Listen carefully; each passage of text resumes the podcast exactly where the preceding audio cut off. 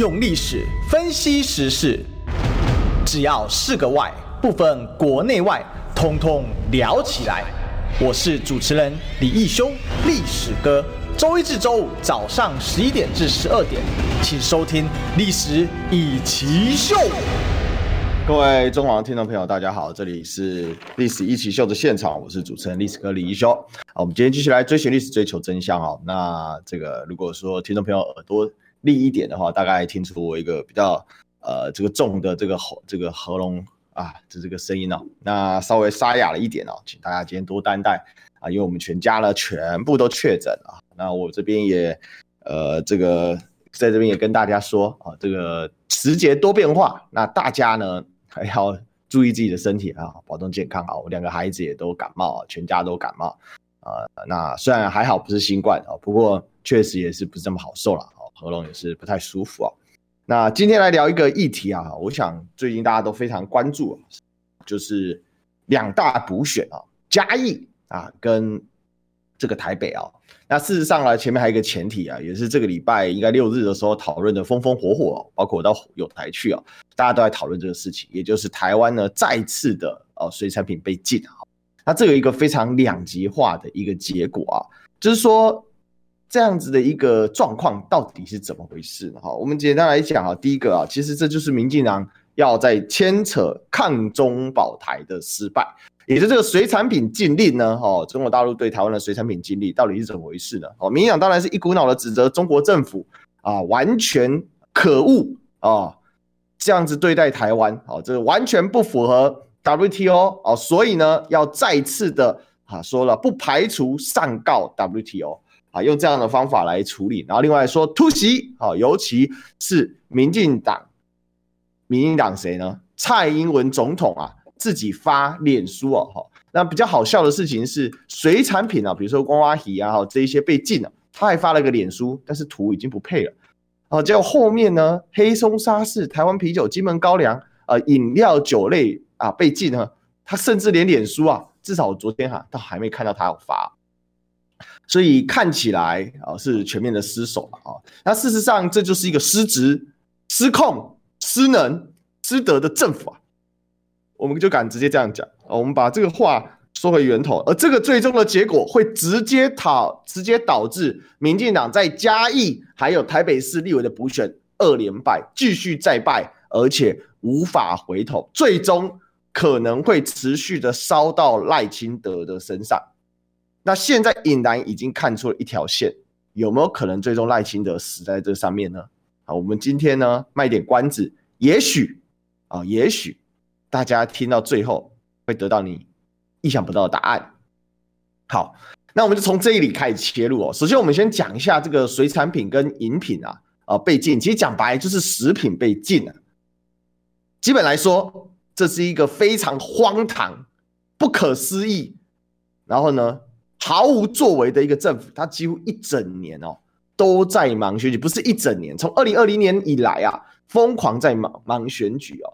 那这件事情又被谁？又被日本人啊，又被日本大哥哥给打脸了。呃，我就发我的脸书啊，哈，如果说这个是历史哥的铁粉的话，大概都会去看一下历史哥的脸书，叫历史哥陈清湖嘛。我把一个资料给举出来，也就是日本人针对所谓这一次。好，中华人民共和国食品呃输入食品海外企业制造登录管理规定的解说，这个日本人有发表公开的公示文件，而且辅导他们的业者四个月，然后完成各项登录，所以这一次没有传出什么日本厂商没有通过的。这一次没有传出什么外国厂商没有通过，几乎台湾是重灾区的重灾区。据说，呃，这个像有些食品啊，像是这个鱼类，只通过只有一家通过。那整体来说，据说只有四分之一的厂商通过。那这到底谁的锅？为什么同样是政府，日本政府及早辅导，台湾政府毫无作为？当我们看到苏贞昌总统在干，呃，苏贞昌院长在干嘛？哈，所以他很想选总统啊，我们还不能马上把他加上去。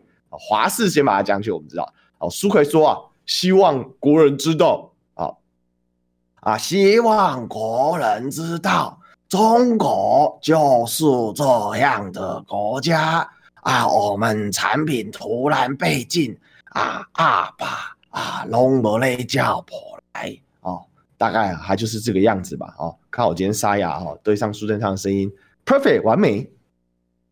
我只能说啊，到现在还在甩锅啊。其实这件事，这整件事情非常的简单。日本人这个东西什么时候公告的？这个所谓的食品输入海外食品输入这个制造企业要输入要登记的办法什么时候公告的？它是二零二一年的三月十二号。那我问大家，请问，请问哦，我们今天是几号了？今天是。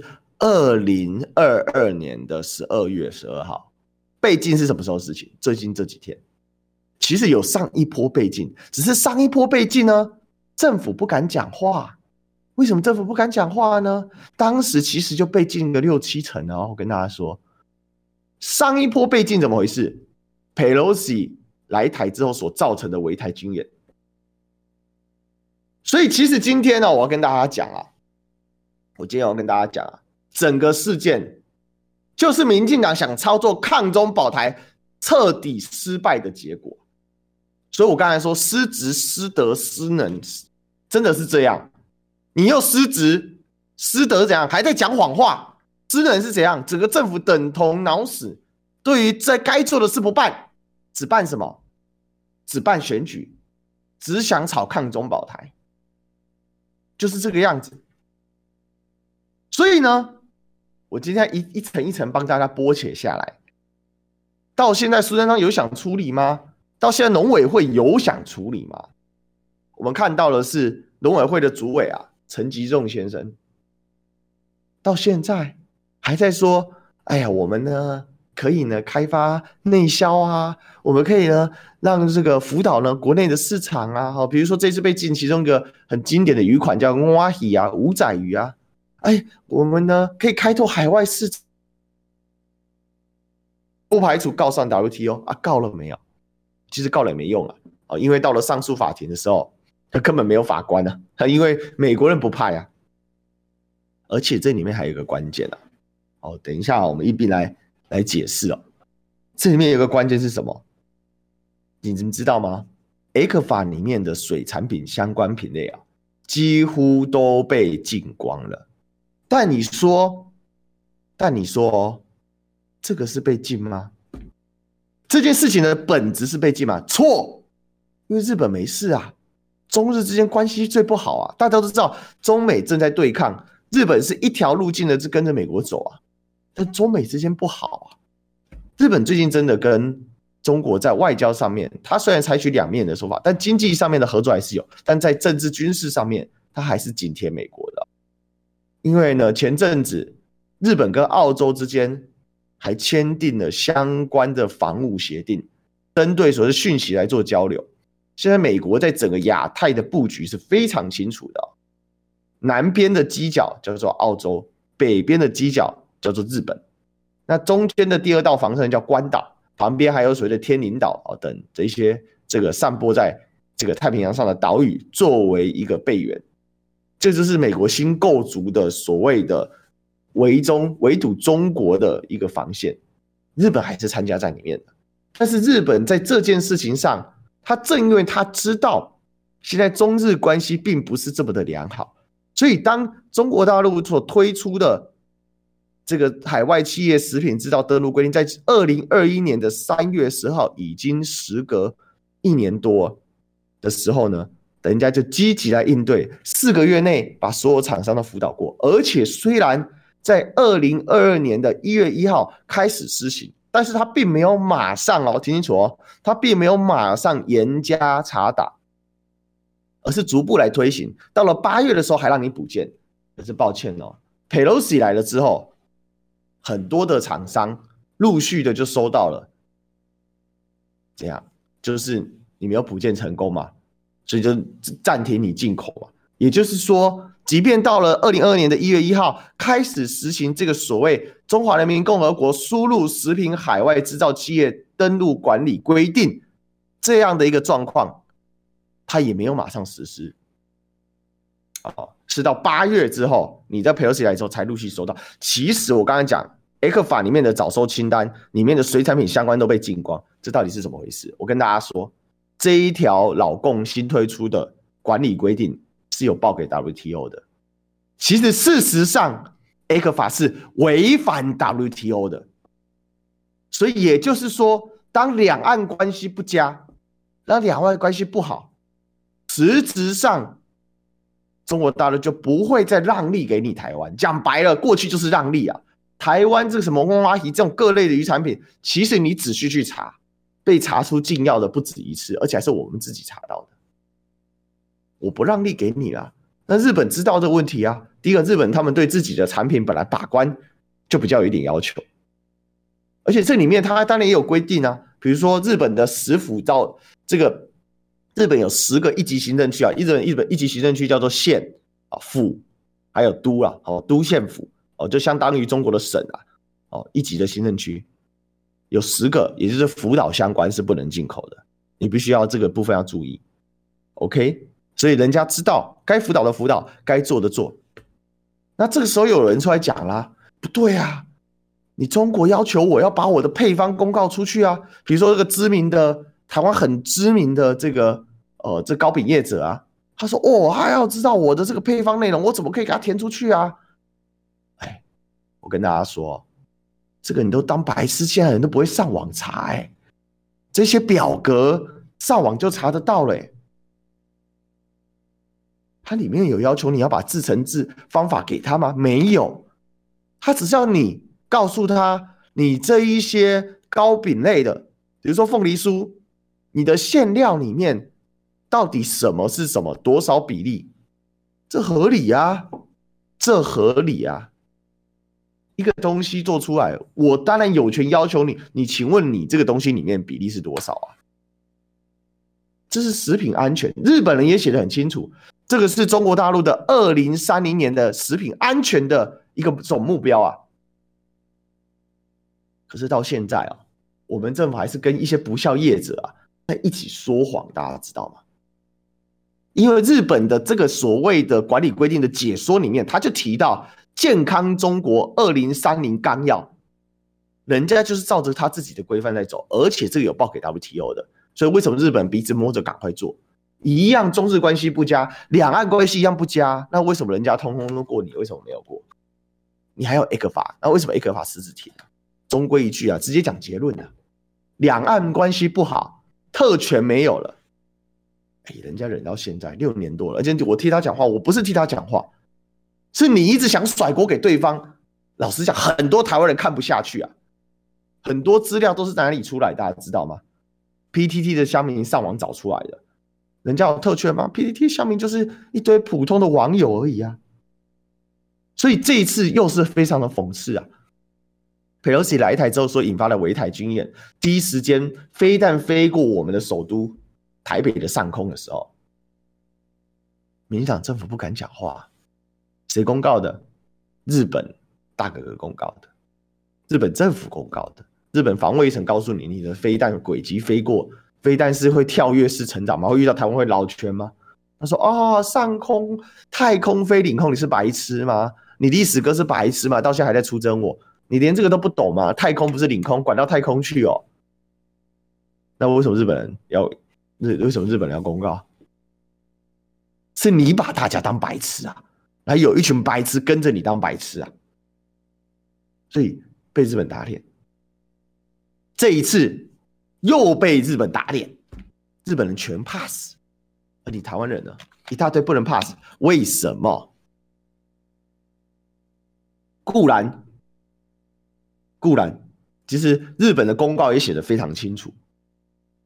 过去，过去他这一次公布的是第二四八号，那原本旧的二四三号，所谓的输入食品海外企业是海外企业登录管理规程，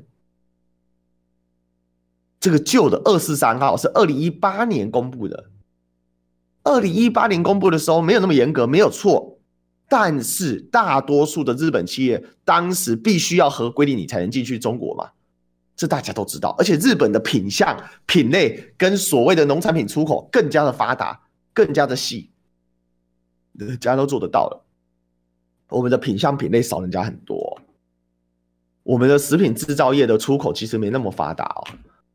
很多其实我们的工厂是已经在对岸直接生产，它不见得是从台湾出口。但日本因为长期对于农特产品，他们是进行了强而有力的关税保护政策，所以他们一直这是很重要。因为日本的自民党的大票仓就是农村，哦，这点要跟大家说明一下。所以日本政府非常重视这件事情。哎，可是，一样哦，台湾的农村也是民进党的大票仓啊。可是，台湾有台湾的民进党政府有重视这件事情吗？没有。人家过去就因为按规定走，所以虽然这个新的规定下来可能比较严格一点，但是整体来上差异不大哦，只是规规范你登录要更清楚，所以呢就这样子。啊，人家日本有说他在盗窃我的配方吗？没有啊，结果怎么到你台湾突然你你的配方就被盗窃了呢？所以我就讲一个事实了哦，这就是现在民进党抗中保台失效的源头啊。因为你每一次都只想架空时空啊！你以为我跟大家讲一个概念，抗中保台失效，直接会导致民进党再败两次，而且可能会继续败。嘉义市长补选败，台北市议员啊，不是嘉义市长不是补选是延选哦，延后选举延选败，台北市议员呃台北市立委的补选再败，因为你的关键，你的核心。你还想炒抗中保一个无效的诉求？为什么？抗中靠嘴巴，保台靠身体。那什么样的情况之下会让台湾人觉得抗中保台有迫切的需要，但是又不用付出身体，而致使抗中保台这张牌会通过呢？我再说一次，我再问一次哦，各位听众朋友听清楚。抗中靠嘴巴，保台靠身体，对吧？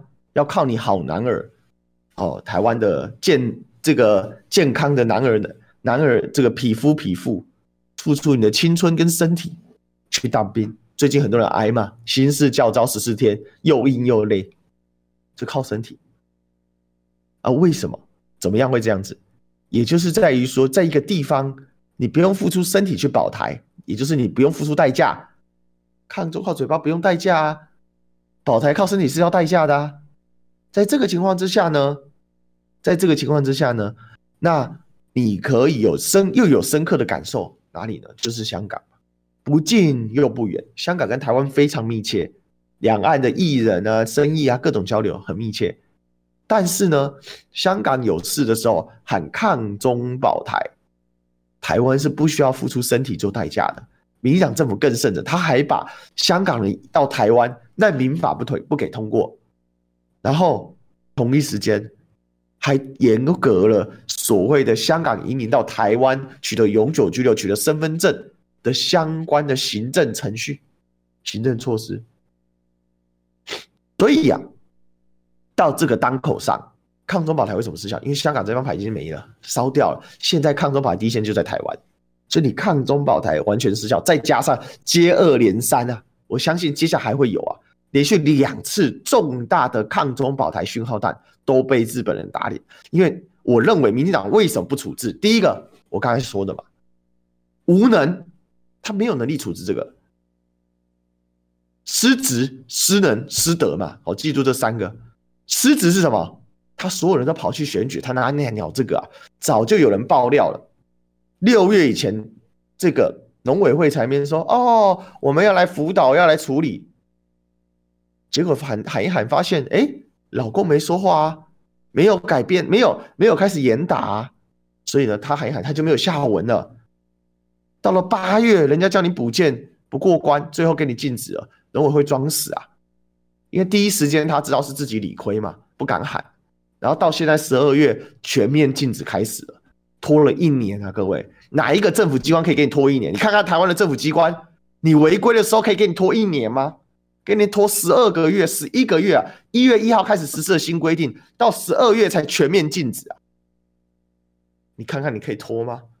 人家真的是仁至义尽了。是吧？但民进党他们还是想要操作抗中保台啊。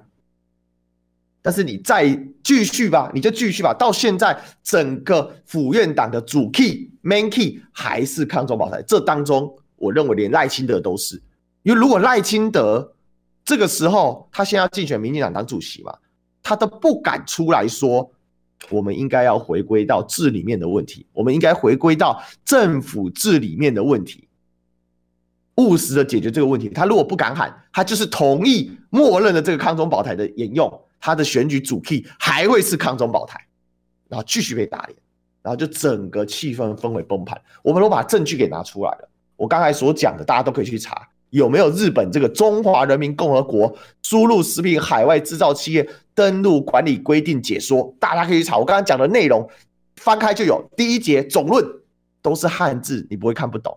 你随便找，上网现在到处都是，很多人把它贴出来，你都可以随时找到。就像我们广告可以随时找到一样，我们进广告。你知道吗？不花一毛钱，听广告就能支持中广新闻。当然，也别忘了订阅我们的 YouTube 频道，开启小铃铛，同时也要按赞分享，让中广新闻带给你不一样的新闻。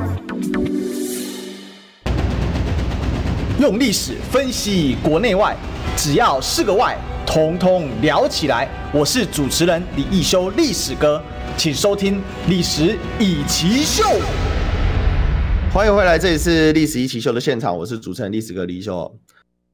这个刚才我们在这个 YouTube 上面的观众朋友啊，有提问啊，哦，这个冰棒说历史哥认为七成的业者不愿填报是真的吗？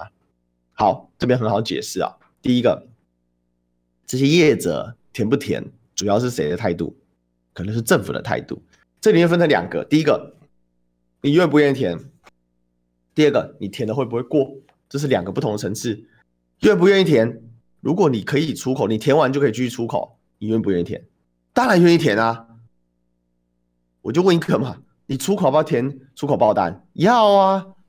你在市场上卖东西，你如果开公司，你要不要去办个公司登记？要啊！你会因为你今天不能办，你今天没有办登记，然后就不能不能卖东西，所以我我今天我不卖了。你公司要关起来哦？怎么可能？你该卖的、该登记的，不是都要登记吗？一样道理啊。所以该填啊。那竟然既然是这样，那为什么有些选择不填？什么七成业者不填？那就问题就牵涉到第二个嘛。想不想填？当然想填啊。填了就可以继续卖，为什么不填？那填不过啊，这填了没有用嘛。当填了没有用，那你就退回来就说啊，我不想填了。这一样嘛，就像你考试作弊啊。你考试作弊被，你考试作弊会被抓嘛？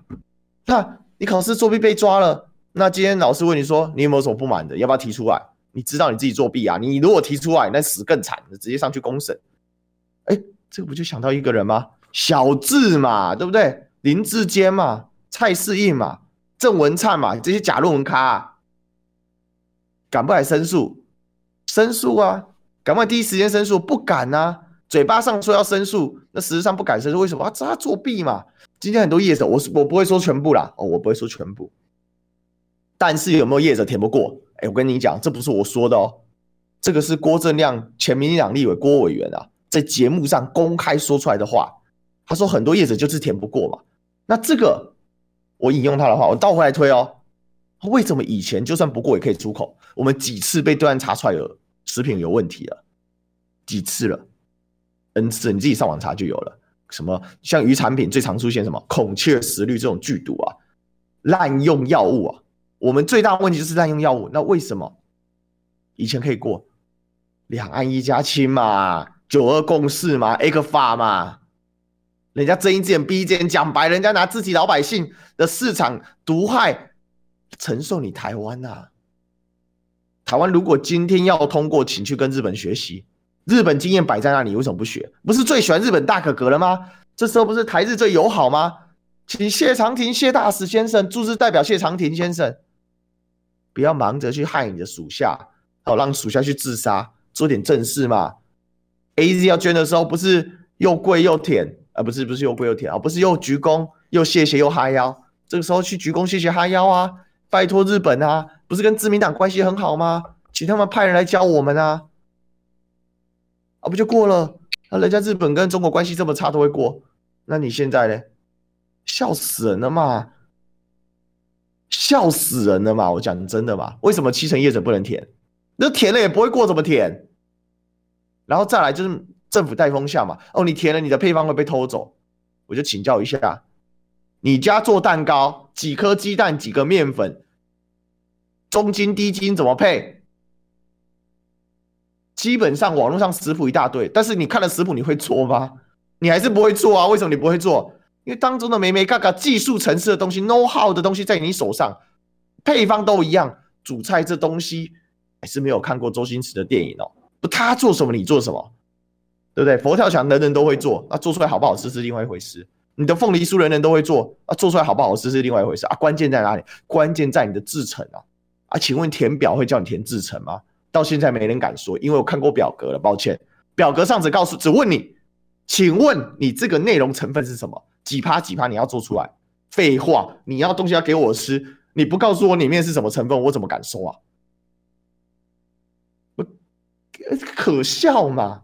这些可笑，这就是抗中保台彻底是，他们本来想考抗，想炒抗中保台，看看可不可以救一下嘉义选举。这种态度，民进党你就继续，你将二连败。我讲的非常清楚，民进党在嘉义市长的严选，还有台北市立委的补选，不管是代表嘉义市出征的民进党籍立委李俊毅，会败给国民党的黄敏惠，或者是台北市的吴怡农。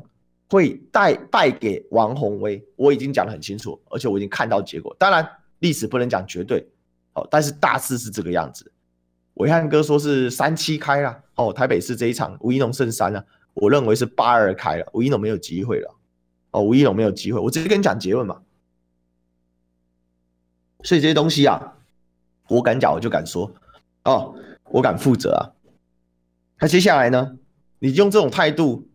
根本的解决是什么？现在民众讨厌民进党的问题在哪里？就你办事不能，嘴巴怎样很能，最后呢，只会怎样赖赖给中国，只能赖给中国人了，只剩这个啊。跟大家说，民怨化消了吗？民怨没有花销，而且今天是一个非常重要的日子，什么样的日子呢？今天是二零二二年十二月十二号，两年前的今天叫做二零二零年十二月十二号。当时呢，我们的总统还是蔡英文总统。蔡英文总统参加了台湾战役全纪录首映发表记者会，在那个会议上，会后他提供给记者联访。从那一次之后。到今天时隔两年了，三百六十五乘以二，请问多久了？请问多久了？七百三十天啊，七百三十天了，七百三十天。蔡英文总统一个记者联访，一个公开给记者提问的机会都不给，已经两年了，已经两年了。各位，我帮大家都是查出来了，在这个记者会上。主要问的三大题，第一个，中天问说，请问中天被关是民主国家吗？蔡英文总统只说啊，然后我尊重我们的政府要法治，尊重政府的这个依法的法治，不敢回答。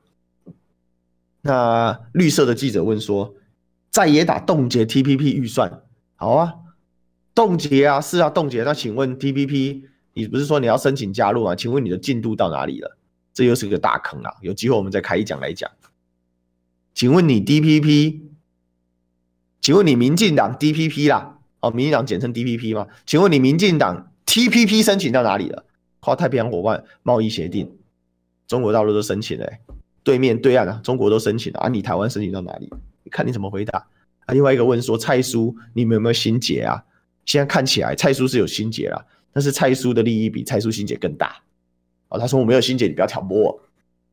从那之后两年了，两年到今天整整两年了，你看看哪一个民主国家，哪一个民主法治的国家，他的领导人敢这样干？金正恩金正恩敢这样干？金正恩的国名叫什么？朝鲜人民民主共和国啊，是不是？啊，你你是要跟金正恩类比是吗？你现在是要怎样？你 CPTPP 你加不进去不是吗？我跟大家讲，两年了，两年了啊，两年了，我们的总统啊，就问一个刚会使，歹势啊，未使啊，就问一个啊，总统啊，就问一个刚会使，未使啦，总统借问一下可以吗？不可以啦，公格你就问一个刚会使，会使进广告，听不够吗？快上各大 Podcast 平台搜寻中广新闻网，新闻还有精彩节目都准时推送给您。带您听不一样的新闻，中广新闻。用历史分析国内外，只要是个“外”，统统聊起来。我是主持人李易修，历史哥，请收听《历史易起秀》。欢迎回来，这里是《历史易起秀》的现场，我是主持人历史哥李易修啊。我们呢，今天呢，这个继续来追寻历史，追求真相啊。那我想一个很中很很根本的问题了哈，就是民进党接下来的嘉义市的市长严选，跟下个礼拜这个礼拜就要投了嘛哈，他的立委补选二连败，为什么？为什么？我已经直接说他会二连败，那我们直接要进入到为什么这件事，原因很简单。因为民进党所面对到的问题，他一个都没有解决，而且他还在不断的放大他失败的原因，也就是过度的操纵抗中保台。哦，这就是答案。哦，刚才我们就把前面已经把抗中保台失败被日本人打脸给操作了，民怨没办法化消。为什么？因为你蔡英文都不给问啊，你不愿意面对，你就是居居嘛。这件事情这。不只会二连败哦，搞不好二零二四赖清德被拖下水。吴子嘉讲的啊，哦，美丽岛电子报董事长吴子嘉讲的，他说赖赖清德的成效就要看他能不能够化消这些民怨啊。但我真觉得啊，蔡英文在害他，你知道吗？因为蔡英文的个性，他是不在意你后面的人怎么样。那我死后管他洪水滔天，与我何干？哦，这个是经典名言，这个是路易十五啊，法王路易十五。也是那个太阳王路易十四的曾孙子哦，你说哎，怎么跳那么多号？因为路易十四太长寿了，所以他的儿子孙子都挂了，所以最后是由他的皇太孙哦，路易十五啊，又称被喜爱者啊，这个登基的。那当时呢，他真是非常的昏庸啊啊，因为路易十四已经把国家打得这样，打得都没钱了啊。路易十四其实是有点像汉武帝的存在，法国最繁盛的时刻，也是法国最悲惨的时刻啊，啊，把国家打得乱七八糟啊，财政糜烂，但路易十五一样奢靡。人家问他说，那王。这个王上啊，你这样干啊，后面怎么办？他我死后尽管洪水滔天，与我何干？他不在乎啊。李远哲不是又出来讲过了吗？他问他非核家园，二零二四非核家园，蔡英文在乎吗？他说我已经卸任了。呵呵，他就是这样。二零二五非核家园，然后我做到二零二四我已经卸任。他不在乎，这就是蔡英文，好不好？所以赖清德你的死活跟蔡英文没有关系，他也不在乎，他最好的民怨都往你赖清德去。这跟我就没关系了。我继续不开记者会。就像你赖清德作为民进党党主席，你有的是时间要开记者会啊，你有的是事情要谈啊。所以我现在慢慢看出跟人家讲的不一样的地方。我认为蔡赖之争结果已经也出来了啦。蔡赖之争二点零，蔡英文大获全胜，赢在哪里？赢在形式上的大获全胜。什么意思？蔡英文继续坚定的走他洪水滔天，与我何干的策略。这个是大家可能第一次在所有节目、全部新闻媒体界还没有人做出这个分析。小弟在家独家第一个告诉你，哦，这是独家分析啊！哦，你听历史歌节目一定要听出一点爽点。什么叫爽点？就从历史看待问题啊！我跟大家讲，其实啊，我们这个华人在学习历史啊，跟世界上其他的民族是不一样的。华人学习历史，华人的历史就是拿来解决政治问题的。我再说一次，华人的历史就是拿来解决政治问题的。你看外国人很重视科学史什么的，他其实中国人不太在乎这个，不太在乎这个，所以很早就已经有人算出拍是三点一四嘛，就圆周率，但是他就是传承不下来啊，方法传承不下来，不重视，因为那不是政治问题，那是数学问题，那是天文学的问题。华人重点是政历史是解决政治问题，所以你一看就看出一条线。你看就看出一条线。蔡英文的个性就这样啊，他就是个路易十五啊。他尽管享受他自己的，他干嘛管你后面的？而且重点呢，我让民怨顺势调到你赖清德身上，赖清德就没有能力去处置蔡英文啊，不是吗？我的音信可以顺势引到幕后，你赖清德去承最多的炮火。你选输了选赢了，关我什么事？我的利益结构已经打下去了，我该有的基金会、该有的绿色企业，通通都绑定了嘛。大家就去看云豹光电赖静林。搞到那一间完全是靠政府特许要上台的公司，那赖谁谁的爸爸赖品妤啊，立法委赖品妤的爸爸，那个会 cosplay 的那一个啊。所以关键就在这里嘛，你赖清德接下来就准备谈炮火吧。接下来等很快，民进党的主主席补选时程，我认为会往前加速。本来要拖啦，因为拖是希望让郑文灿有时间缓过来，可以把主席给谈起来。那现在看来大势无法反。他就叫赖清德谈起来，那赖清德只要一接，再见拜拜，所有的怨气就会往赖清德灌上去。因为大家知道找找蔡英文麻烦没有用嘛，他不出来啊，不鸟你啊，你找不到他，那你既然赖清德是现在立法委员，呃，你如果当上主席的话，你不就新共主吗？你要面对这些问题啊，那这些问题问题这些问题的民怨要怎么解决？现在有一个人在民进党内根本是检讨报告不能出现他的名字啊，谁呢？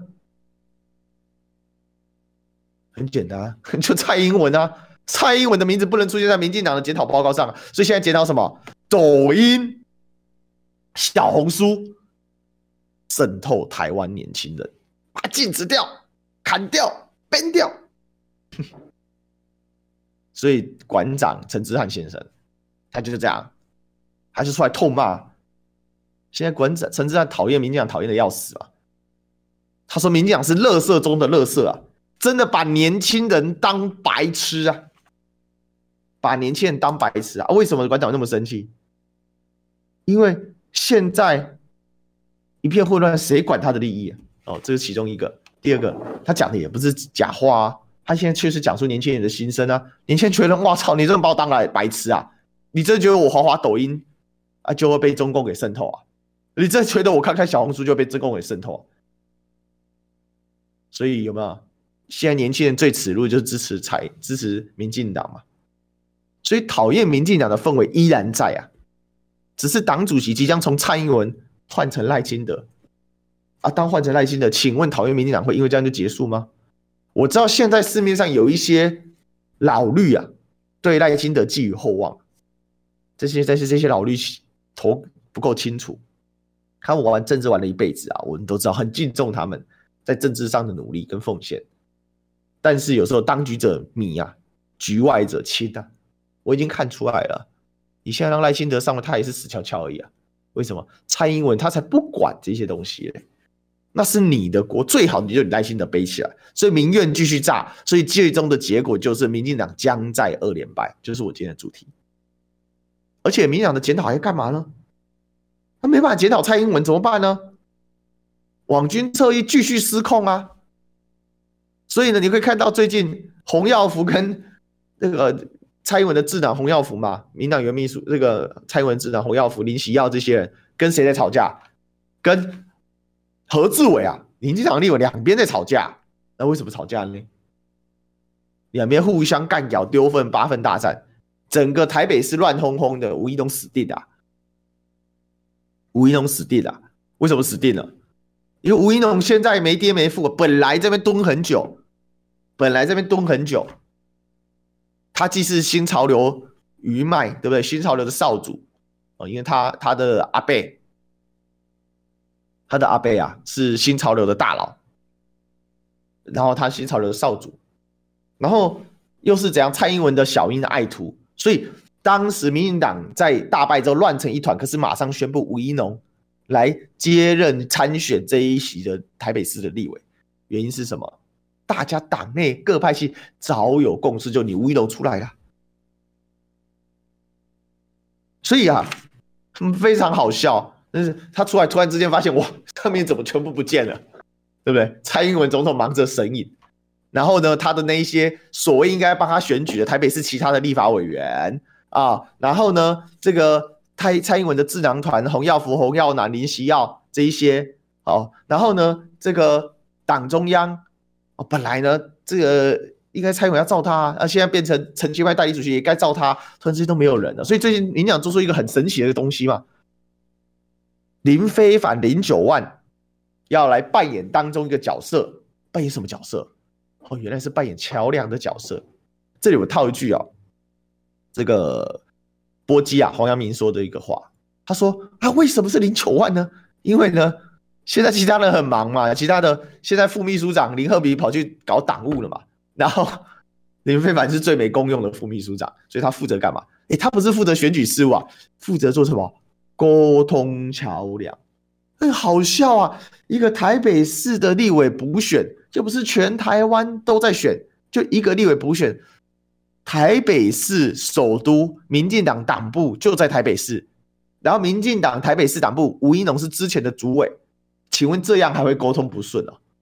请问这样还会沟通不顺，还需要林飞凡出来当沟通桥梁？那背后的问题才是才有趣嘛？就代表一件事情嘛，根本党中央没有人啊，没有人在理这件事情。现在补选没有人在管他，现在就是吴怡农的团队自己在那边瞎搞瞎用嘛。那吴怡农有团队吗？吴怡农当然没什么好团队啊！现在新潮流大分裂当中，一派现在还在跟蔡英文结盟，继续继续吸血台湾；另外一派现在团结到赖清德门下，准备来帮助他攻党主席，然后准备在二零二四当中卡一个新的位置啊！啊，不就是这个样子吗？其实呢，你只要仔细去观察这些新闻消息，很多是隐于台面下，但是。你仔细观察，把那个脉络一解开，你就知道发生什么事了。吴怡龙现在怎样？没爹没娘的，赖清德也不鸟他，蔡英文现在也没时间管他，所以呢，看起来好像什么呃，这个哦，这个有所谓的舞蹈啊，就是这个这个资深的总统级文胆进驻，一个总统级文胆改变不了太多的事情。所以哦，观察事情，我们就在看那个脉络啊。那我们就讲。现在台北市的选战啊，吴怡农越选越惨。为什么越选越惨？因为吴怡农本来的人设就只会什么壮阔台湾，就把台湾都撞破了，对不对？他现在只会炒什么？炒抗中保台。那他也闻到嗅觉不对啦。本来吴怡农跟谁混混在一挂了？大家知道吗？壮阔台湾就是要搞什么？搞黑熊学院、黑熊战士啊，跟谁一挂的？沈博洋、陶兴诚。沈博洋是谁？沈博洋就是那个台北市呃台北大学的助理教授，就是那个搞那个黑熊学院的，把 NCC 下架就是他哦，他就是当中的审查委员之一啊。曹新成呢，就是赞助黑熊学院训练黑熊勇士的第一的的金主嘛，对不对？啊，是本来跟他搞一挂的，本来要把这个要升级的，结果突然发现，哎呀，这张牌不能打，这个再打下去会死人的。现在抗中保台整个烧的乱七八糟。根本找不出重点的打抗中保台都是负分，都是扣分，这个现象到现在还没解除，因为你没有回应民怨啊。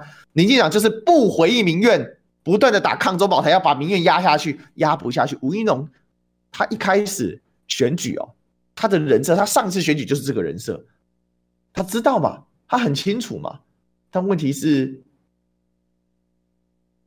他除了这个人设之后，还有什么东西可以用？舔舔舌头。啊！我今天跟讲大跟大大家讲一件事啊，然后一直想想不出来，舔舌头讲袜子，它是草包，它是空心的，所以在政策方面他什么都提不出来。他只会讲这个松山机场要迁走，三个讲松山机场要迁走的人叫谁？叫姚文智啊。姚文智去哪里了？去说姚岛了，去去去拍片了，拍这个罗摩高长狗喝，也是在抗中保台啊。里面把中共的中共党员捧成。台独分子，我也是醉了啦！好，流氓高流氓高长官还免费赠票给大专大学生，希望把年轻人叫出来，失败还是失败？你以为那东西现在谁？现现在大家进电影院的意愿这么低，他们还在上一个时代。疫情之后，电影院的对年轻人吸引力是大幅的下降，可有可无。年轻人经过两三年很少去电影院之后，基本上很少电影院要爆满的机会不高了啦。大家已经习惯看 Netflix 之类的。早就习惯改变，你还在用上一个世代的打法，所以姚文智这拍这部片失败，对吧？然后再来呢，所以吴怡农现在还是什么没东西就草包一个啊，所以怎么打就被王宏越打，因为王宏威是在地选将嘛，越选越顺。本来因为这个登记补选初选的问题很尴尬，现在不会了。哦，那最后留点时间，我们讲讲嘉义啊。嘉义现在啊，李俊玉是很弱势啊，因为第一个黄敏惠在地扎根深，老市长，然后组织盘稳健，而且在补选的情况下打的就是基本盘。这个基本盘不仅是蓝绿的基本盘，也是你的庄脚基本盘、条卡基本盘，尤其在中南部更是如此。这么低的投票率，现在这么烂的氛围，这么烂的景气。愿意回去投票的更少了，我还要专程坐车花钱，我才不要。你以为每一个人都跟主机厂一样吗？台湾的家户平均资产是一千两百六十三万吗？你以为每个人跟主机厂一样有钱吗？他算出一个自己都不敢相信的数字，因为民进党都在诈骗嘛，所以人的体感是很明显。台湾的物价非常贵，一样又是日本大哥哥打脸嘛。这阵子网络达人朱学恒宅神不是去日本玩吗？他就看到日本的鸡排价格跟台湾一样。啊，不是很好笑吗？日本的所得我们两倍，中位所得中位数我们两倍，结果鸡排跟我们长一样贵，所以我就讲啊，生活真过不好。然后最惨的是什么？李俊毅也没有什么选举方针，这个人也是个草包。他找谁来帮他站台呢？他找陈时中来帮他站台。陈时中说：“把对我的情感移转给李俊毅。”哇塞，母汤啊，时中大大会死人啊！